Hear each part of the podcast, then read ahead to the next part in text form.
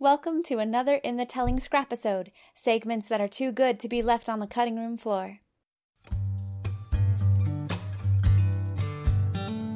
In this scrapisode, Jordan C. Brun talks about art and rejection. This scrapisode is sponsored by Anthony Buck. Anthony has been teaching people to sing with greater ease and strength and with more beautiful tone for over 10 years. His students successfully sing musical theater, pop, classical, and even rock music. Let Anthony help you meet your singing goals. Email atb at anthonythomasbuck.com to schedule a lesson today. And now Jordan C. Brun. You're going to get rejection. Just, it happens. It happens so frequently. And one of the biggest things that I found that was a benefit for me working as an actor as well as an artist is the overt number of times of re- just outright rejection of just getting that duck back mentality. Like water just sluices right over you. The best analogy that I've that I've ever heard for applying for a job, uh, whether that is a role in a film or stage play, or whether it is your work being featured on something, is uh, uh, was given to me by uh, my good friend Connie in Michigan, who I haven't spoken to in seven years, but she's amazing.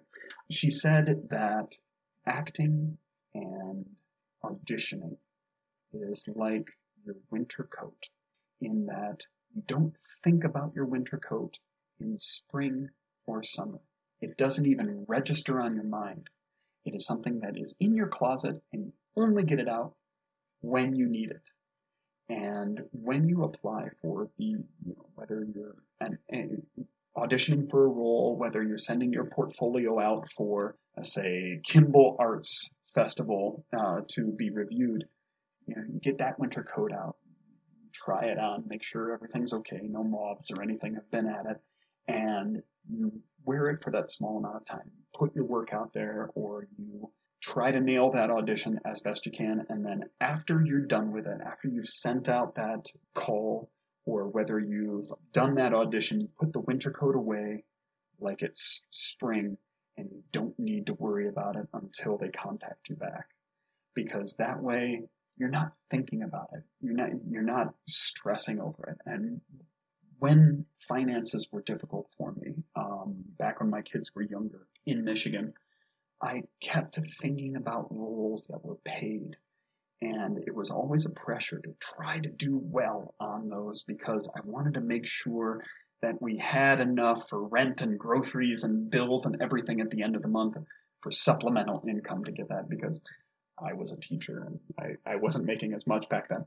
But it was it was stressful in that you were focusing on I must get that role, I must do it. And that stress did not improve the performance and it doesn't improve the artwork. It only beats yourself down further. I've found it's much more cathartic when you can sit back and just you know, send it out into the world. Let it happen. If the world picks up on it, great. If not, there's another thing. There's always something else. There's always another show. Thank you for listening to this In the Telling Scrapisode, sponsored by vocal teacher Anthony Buck.